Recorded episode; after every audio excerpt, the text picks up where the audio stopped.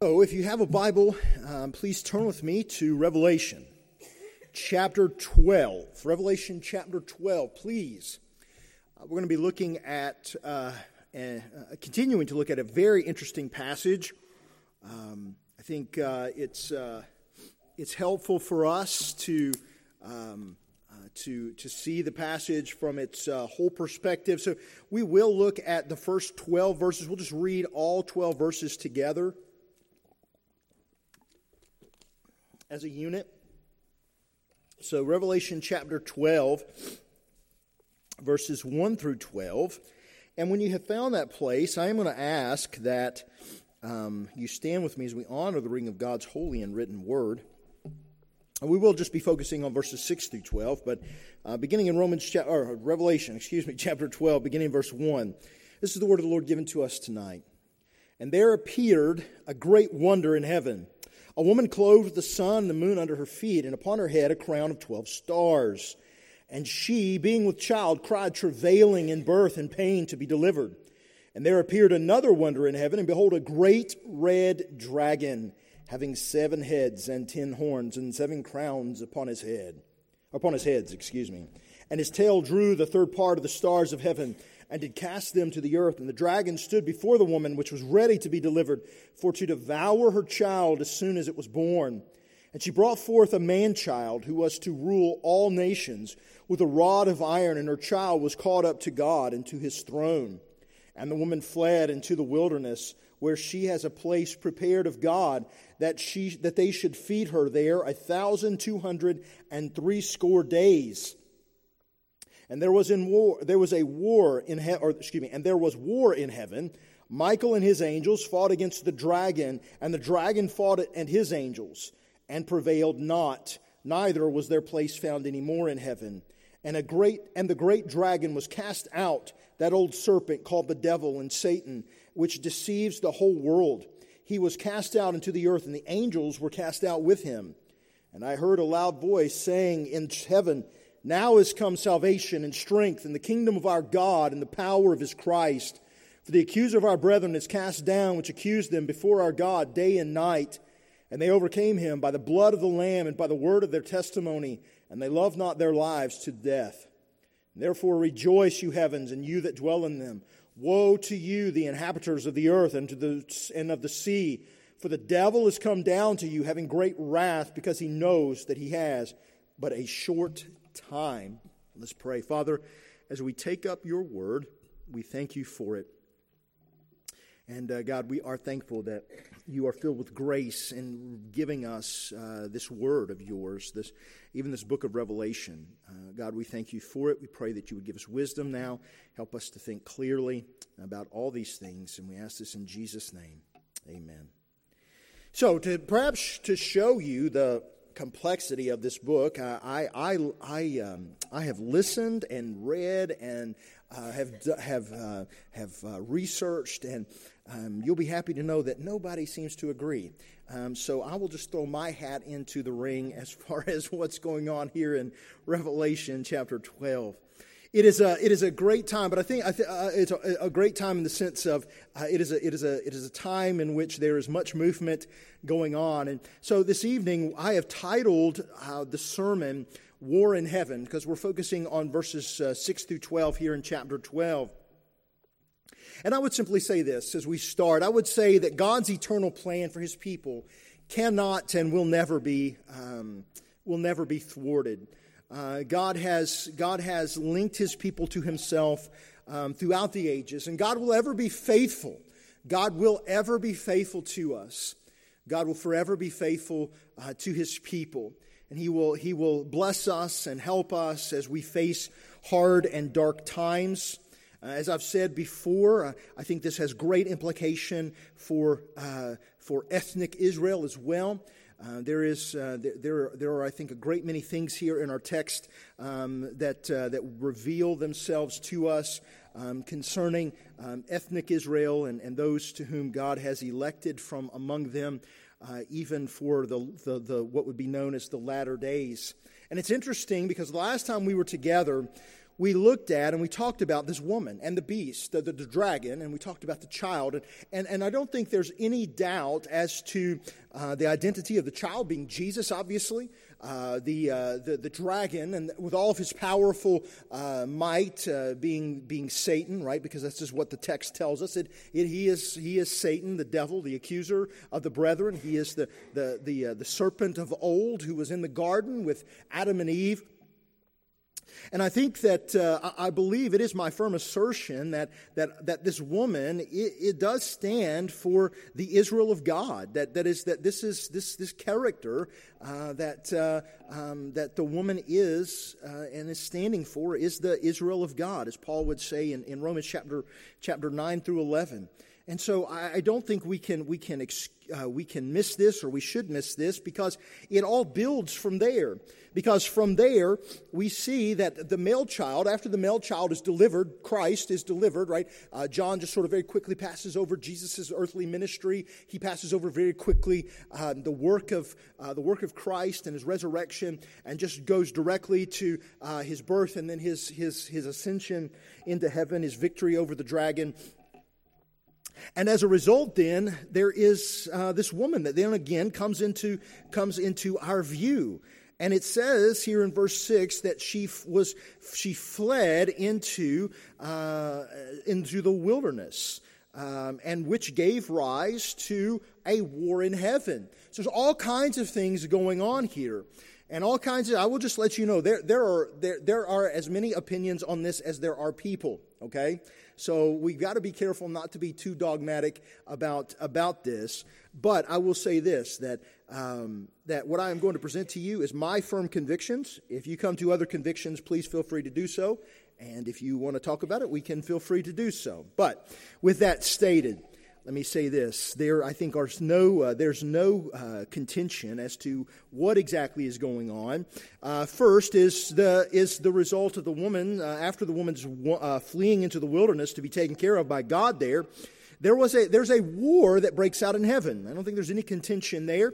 Uh, when this happens and at what time this happened or will happen, no one seems to agree on.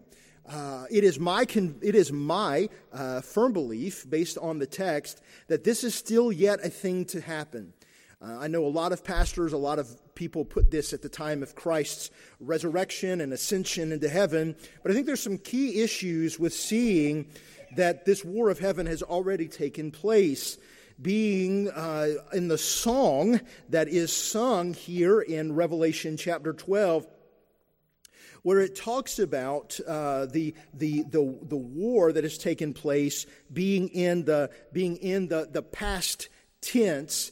Uh, and yet also talking about being in the there's a there's a there's a sense in which it's also happening or there happens to be something going on and so um, whatever else can be said the, the issue is that God wants us to know that as mighty as the dragon is, and whenever this takes place, God is sovereign over the, the, the, the handiwork of Satan and the, the, the, the, opposition of Satan. That is, that nobody can overcome God. No one can overcome the, the, the, with, any, uh, um, with any power or any, any being can overcome God in any way, shape, or form.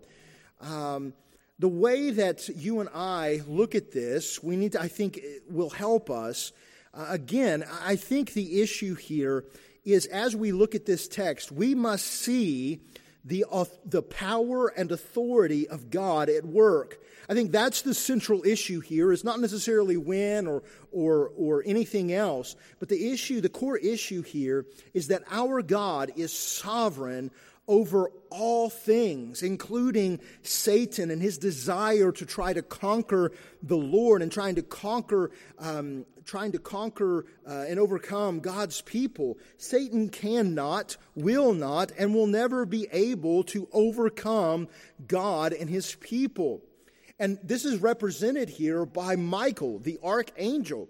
It's interesting here that Michael, Michael doesn't appear a whole lot here. He appears here, he appears in Jude, and maybe, maybe a couple other places.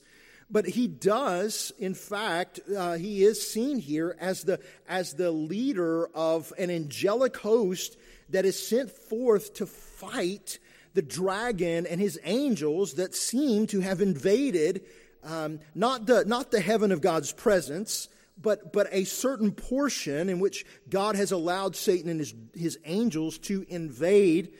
And Michael, in such as the guardian of the nation of Israel, thwarts the devil, he thwarts the plans of Satan, and, and thwarts the attack of Satan against, uh, against God and his power and his sovereign rule. He makes a full frontal attack, and yet he is cast out in the end.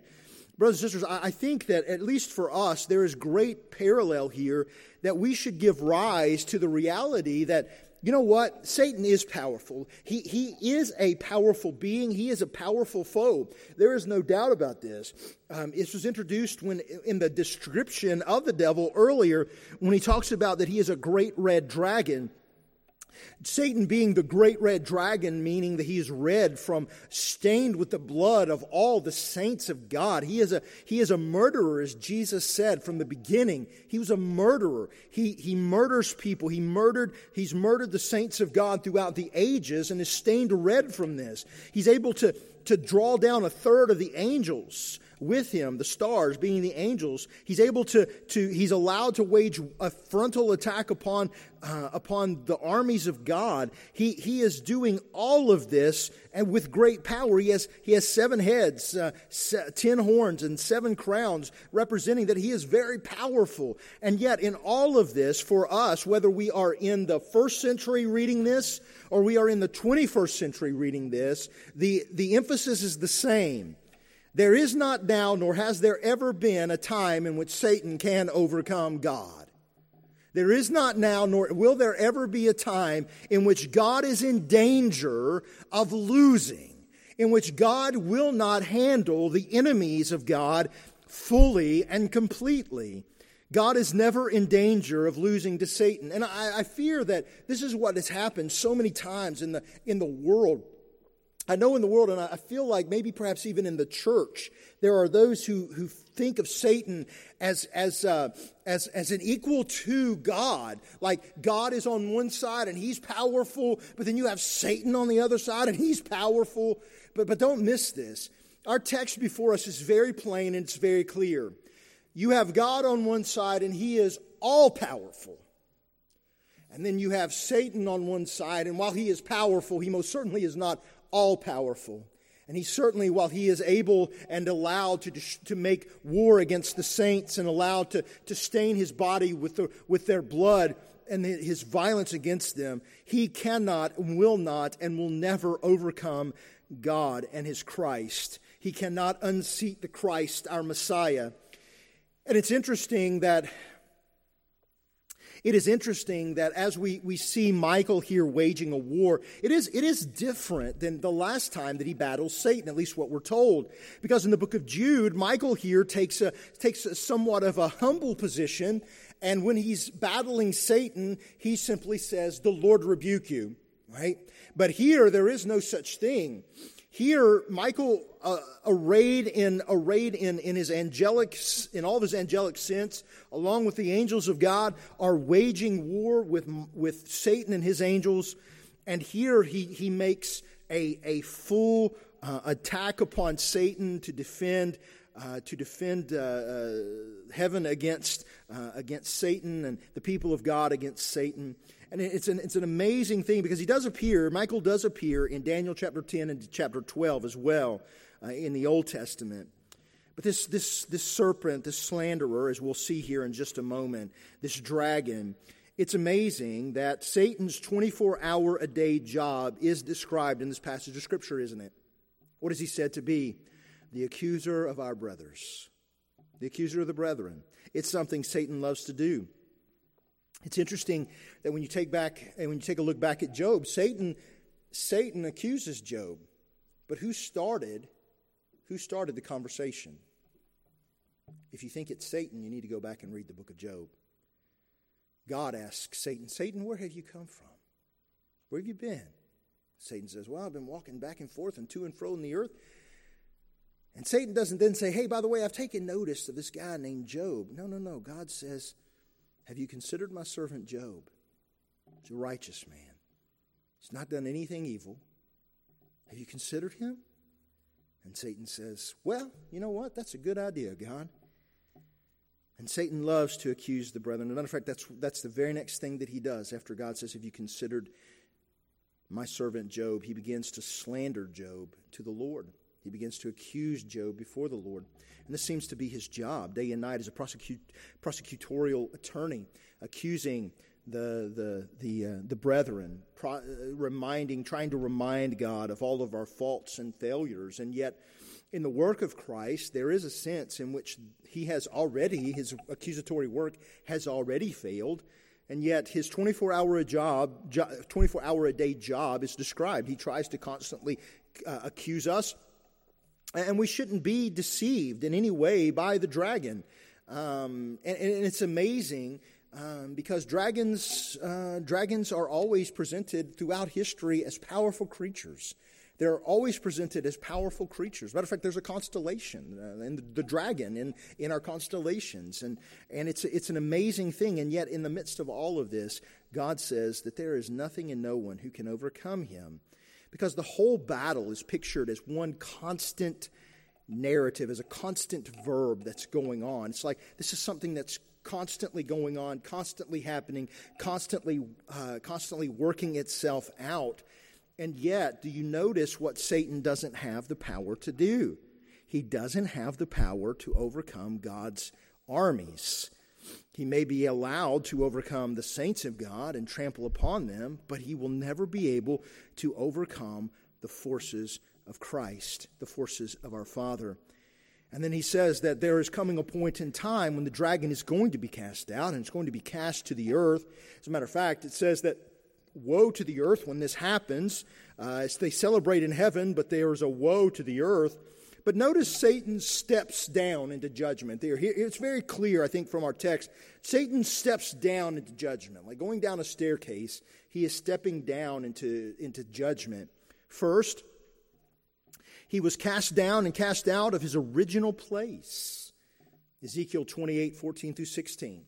Satan was cast out of his original place. What was Satan? Satan was a Satan was Satan Lucifer was a was a, was in fact a, a beautiful being. He was a, a beautiful creature. Uh, that uh, matter of fact, um, uh, he was. Uh, many believe and speculate. I tend to believe this. He was one of the archangels, and and in his particular job seems to have been to lead in the worship of God, to sing, uh, the, uh, to lead the angels in the procession of God's praises. This seems to have been his job. It seems that, that this, this, this angel, who was in fact, according to Ezekiel, the most beautiful angel of all created angels, then plots an insurrection he who should have been leading, he who was leading and should have been leading the worship of God, now becomes the insurrectionist and wants to be worshiped. He wants to be honored. He wants to be praised. But as a result of that, then, from his original place, and, and, and we're not sure when, um, we're not sure when he was cast out of his original place, when this happened.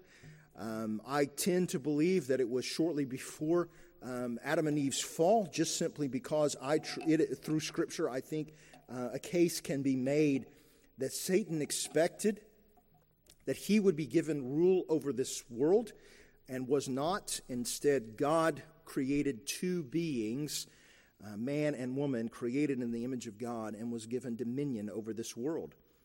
Uh, I do believe that this enraged Satan, and as a result, it led him to insurrection. Uh, and, and as a result, he was cast out of his original place. I think there's a second reality here is that he is, he is, he is eventually, as we see here in our text in Revelation chapter 12, he's, he is eventually cast out of heaven so that he can't, he can't any longer accuse us. He can no longer, he's no longer allowed to tell, to tell God all of, our, all of our wrongs. He's no longer allowed to be a prosecutorial attorney. This job is no longer, he's no longer allowed to fulfill this, this, this job description here in Revelation chapter 12. He's just not allowed to do that. The work of Christ, the finished work of Christ, ultimately silences him. And then as a result, in Revelation 21 through 3, we later see that he is cast into the abyss, right? He's cast into the, uh, to this, to this, uh, this pit, this abyss, um, where uh, he is held for a thousand years. And then at the end of those thousand years, just like he's always done, he is loosed. He wages war against Christ and against God. And for the final time in Revelation 20, verse 10, he is ultimately cast into the lake of fire to burn with the, with the other angels uh, forever, along with the souls of men who refuse to repent and turn to Christ. And it's amazing that Satan's judgment was ultimately secured where? Where was Satan's ultimate judgment secured? It was on the cross, it was at Calvary. Jesus says in the Gospels, uh, I, I have seen Satan fall like a flash of lightning, and referring to the work of Christ on his cross, referring to Calvary when the Lord's in the Lord's death and his burial and ultimately his resurrection. I think. Um, I think ultimately in, in Hebrews chapter 2, as if you, if you want to turn there, you can, you don't have to. But in Hebrews chapter 2, there is a passage that I think is, is a very interesting passage um, and I think, uh, I think helps us to think about this. But in Hebrews chapter 2 and verse 14, it says this. He says, For as much then as the children are partakers of flesh and blood, he also himself likewise took part of the same, that through death he might destroy him that had the power of death, that is, the devil. The work of Christ. John tells us in 1 John as well that Christ came into the world to destroy the works of the devil in, his, in the work of Christ. In the work of Christ, Christ becomes our, our not just our atoning sacrifice, but he, come, he becomes our Christus victor, Christ our victor. He is the one, our King, who has overcome the devil. He is the one that we can look to when we're struggling with sins, when we're struggling with issues in life. We can look to Him. We can look to His example. But even more than that, we can ask Him to help us. We can cry out to Him, asking Him to help us. Because ultimately, we are fighting a defeated foe. There's an old saying, I, I, I talked about this uh, Sunday night. I was having a conversation with uh, someone else. There's an old saying in, in eastern Kentucky and West Virginia, um, western part of the state of Virginia says, uh, Snake never dies till the sun goes down. I don't know if you've ever heard this. It's a very common saying where I come from. Snake never dies till the sun goes down. What it simply means is that a snake, even though it's dead, you can chop this thing up into millions of pieces. But if you stick your hand next to its next to its its mouth, it's going to get you. It's going to get you. Because even in its death, it still has the power of death. Even in death, it still has the power to inject venom into, uh, into you. And so I was always told, even if you even if you kill a snake, even if you chop its head off, don't go around its mouth. Make sure you, you throw it over in the weeds or you bury it or whatever, because that thing can still get you. And that's the case for Satan. Satan is a defeated foe. He's a defeated foe. And yet, even as a defeated foe, even in his death throes, he can still inflict great pain and will inflict and does inflict great pain upon the saints of God at times among the people of God at times. He can, he can harm us uh, by God's permission only, but yet God still does allow, even though he's a defeated enemy, we have not yet experienced that. Uh, in time, we have not yet experienced that, that Christ has ultimately, uh, we know Christ has ultimately overcome, we see Christ has ultimately come, overcome, but there is coming a day in which we will ultimately experience that victory once and for all in the devil's ultimate demise. But then there's a, there's a heavenly confession that takes place here as, as, the, the, as, the, as the heaven is itself rejoicing that they finally they, they no longer have to put up with satan that he's done he's gone he's completely cast out once and for all um, but but listen to the heavenly confession here it's found in verses 10 through 12 it says this and i heard a loud voice saying in heaven now has come salvation and strength in the kingdom of our God and the power of his Christ. For the accuser of our brethren is cast down, which accused them before our God day and night. And they overcame him by the blood of the Lamb and by the word of his testimony, or by the word of their testimony. And they loved not their lives to death. Therefore rejoice, you heavens, and you that dwell in them. Woe to you, the inhabitants of the earth and of the sea, for the devil is come down to you, having great wrath, because he knows that he has but a short time. And it's interesting here because, as I said, Satan is a defeated foe, and yet he still is able to bite. He is still able to devour. And we see this in the Song of Heaven, um, in, in, in, in their confession their confession about God in loud voices, singing, singing loudly, you know, praising God, right? What are they praising God for? Well, first, they're praising God for his salvation. Second, they're praising God for his strength, right? Power. Third, they're praising God for his kingdom, his eternal kingdom that is coming. Um, it goes beyond the, the literal thousand year reign, uh, earthly reign of Christ, but actually goes into all eternity of the, the, the kingdom of Christ and the kingdom of God that stretches throughout eternity. And then his power, they're praising God for his power. That, that's what they mean by authority here. And it's invested. Where's the authority invested? Notice this. Where's the authority invested? It's not in us, it's not in our confessions. Where is it? In Christ. Period. The kingdoms of this world, we we read earlier in Revelation, have now become the kingdoms of our God and His Christ. And now again, the song of heaven is being sung. It's being sung again. That He is cast out of heaven and, and that, that He is he who, is, he, he who has accused our brethren, he who has, who has dishonored uh, God himself, his God, this God, his salvation has now come, and this God is now strong, and the kingdom of God and the power of his Christ are now come. It's an amazing picture. It's an amazing picture. All who have opposed him will now be put down. But yet, Satan is allowed for a short period of time to come down into the earth and to, to, to, make war, to make war against the, the Israel of God, to make war against the people of God, to make war against God's people. And so we see here what is his work? Well, again, it was to uh, the work was to uh, was to um, accuse them before the Father in the heavens. What is his work now?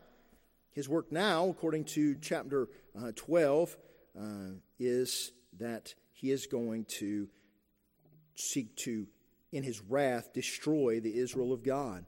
He's going to make war against the Israel of God. He is going to, he's going to seek to, to war against the inhabitants of this earth. But second of all, his appearance is, is, is amazing, right? Because it says here in, we see earlier in the text that he is again seen as a dragon. But then all of a sudden the, the, scene shifts. Of course, the dragon is making war against God and his angels, or Michael and his angels. And then all of a sudden he is referred to by the simple name of Satan. But now all of a sudden there's a shift back to his work and his appearance, which is that again of a dragon. A dragon cast down, yes, a dragon thrown down to the earth, but yet a dragon who is allowed to destroy or to wreak havoc upon the earth. His rejection is clear.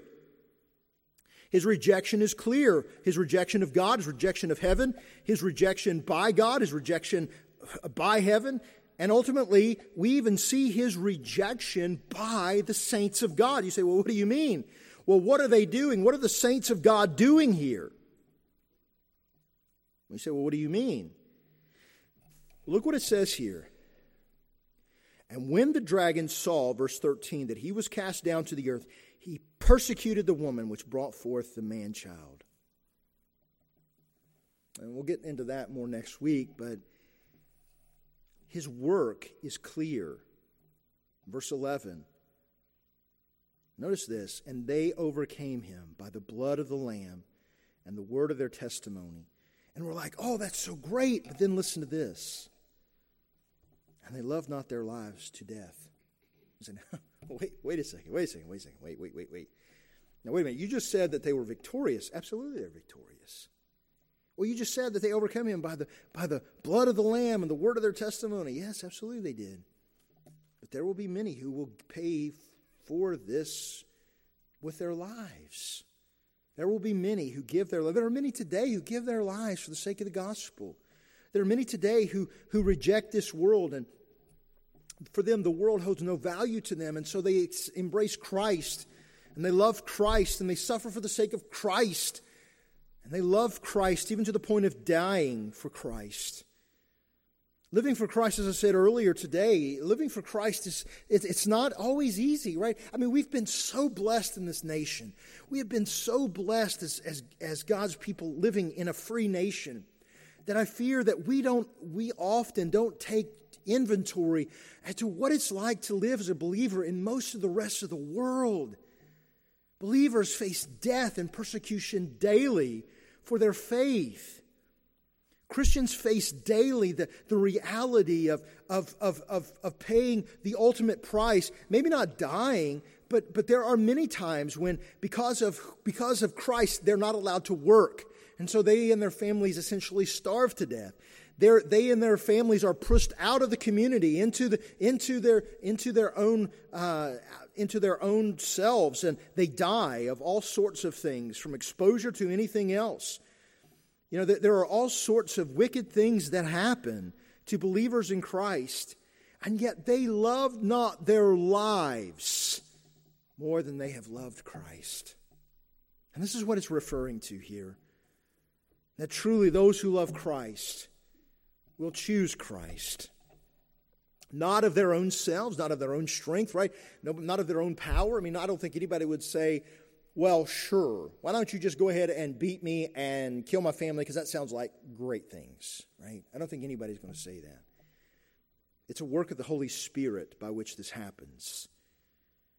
But the text boldly affirms that the brothers here overcome and find victory over Satan because of the blood of the Lamb, because of the word of their testimony, and because because they loved not their lives to death. In other words, they gave great proclamation to the gospel. They gave bold testimony of how Christ changed and transformed their lives and how Christ has given them victory. And as a result, they were willing to pay whatever penalty and price it caused them, cost them. They were willing to pay it. They gladly paid it because this world was not and is not our home. It was not and it is not our home.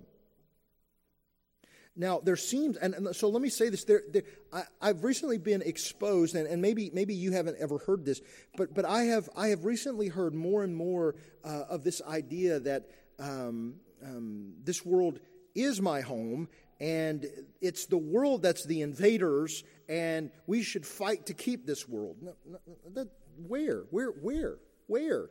Where? It doesn't say anything like that in here. Now, I'm not saying we, we, we can't defend ourselves or anything. I'm not saying that. But I'm saying this world really is not our home, brothers and sisters. We live for Christ wherever Christ is, wherever He is, whatever He has called us to do. We live for His glory and we live for His honor. We live for Him in all areas. If we're going to be, if, if we're Americans, then as an American, we live for the glory of God. If we're whatever another nation we find ourselves in, we, we live for the glory of God in whatever nation we find ourselves in. But we live for the glory of God. We honor Christ because we know that this world is passing away. This world is passing away. If you don't believe this, go back and take a picture and, and look at a picture of yourselves 10 years ago. I'm sorry, I'm not trying to be a bearer of bad news. But look at yourself 10 years ago. Man, I saw a picture of myself 10 years ago. I thought, my goodness, I look young. What happened to me? Right? I'm 43. Right? It's like I'm not, I don't feel like I'm that old, but look at me. I'm 33 years old. My goodness. Right? 10 years pass and we realize that this world is not our home, even more so. Why? Because the things of this world are passing away and we live for the next one to come. We live in victory. We live from victory, but we do live for the next. And certainly, I'm not saying that we shouldn't care about what happens. We should care what happens to us. We should care about what happens to brothers and sisters. We should care. Listen, I'll go so far as to say you should care about what happens in this nation. You should care what you should love this country. We should love this country. There should not be any of being afraid of that. We should love our country and we should work for its betterment, but at the same time realizing that this nation, as great as it is, isn't, isn't our ultimate home. It's, it, it isn't. We should love it and we should work for its betterment, but realizing that this isn't our ultimate home. At the end of the day, when I get to heaven, I, am not going to be an American. I'm going to be a believer. I'm going to be a Christian. I'm going to love Christ and serve Christ. And so the, the reality is, is that, that this is going to be a great time, this time that Satan is unleashed upon the world. This is going to be a horrific time. We'll talk more about that later in the next week or two. We'll talk more about that. But, but my brothers and sisters, l- let me say this God has a plan to deal uh, with Satan's rebellion, and that plan has already been accomplished. That plan is the gospel. And we are called to proclaim the gospel wherever we go. We're called to preach Jesus wherever we go. We're called to make him known. We're called to, to let, let, the, let the nations know that our God has already won. And there is nothing and no one that is going to stop the kingdom of God from coming.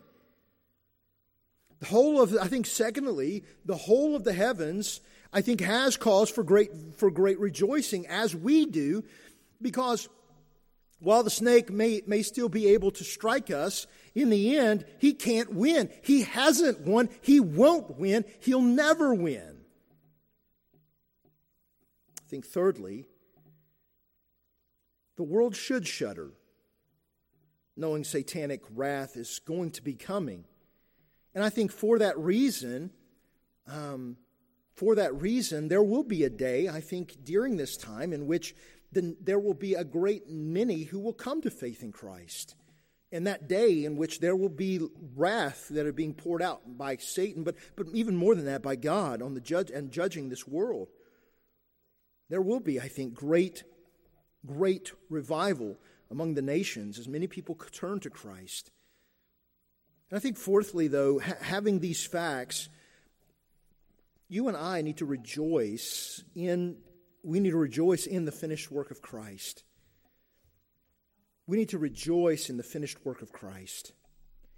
Um, because we live in a world where people still die, where marriages are broken. We still live in a world that is, that is, that is a very wicked and tainted place. People are, are, are cruel and wicked and evil. And we, as God's people, are called to be salt and light of the world, to be the salt and light of the nations. I mean, we, we need to proclaim the victory of Christ over the nations. We need to call sinners to repentance and faith. We need to remind ourselves that we are victors in Christ and we have the victory in Christ. Now, notice what I said there in Christ. Our victory is in Christ. It is not in ourselves. It's not in you or I. It is in Christ. And so let us look to Christ. Let us rejoice in Christ. Let us, let us, let us pray in confidence. Let us know that the victory of Christ has been purchased and has already come about, but yet is still coming. So we live in that tension of the already, but the not yet, right? This has already been purchased. This has already been fulfilled, and yet we feel the weight of the fact that it's not yet fully come that we've not yet fully experienced it. And so babies die, children starve, people suffer because of sin and the sin that runs rampant in our world. But we look to a day in which Christ, already having overcome, reveals fully once and for all his victory over sin and death and hell and the grave. And we look forward to that day and we rejoice in that day and we celebrate that day and we sing of that day and we look for that day and we preach of that day and we call people to come to Christ so that they may experience that day. Looking unto Jesus the author and perfecter of our faith, who for the joy that was set before him despised the cross, but is now set down at the right hand of the throne of God. We look to that day and we rejoice in the fulfillment of that day. So, Christian, whatever you're facing, look to the victory of Christ. Look to Christ, look to his victory. And let us pray from boldness and from that ground of victory. Let's pray. Father,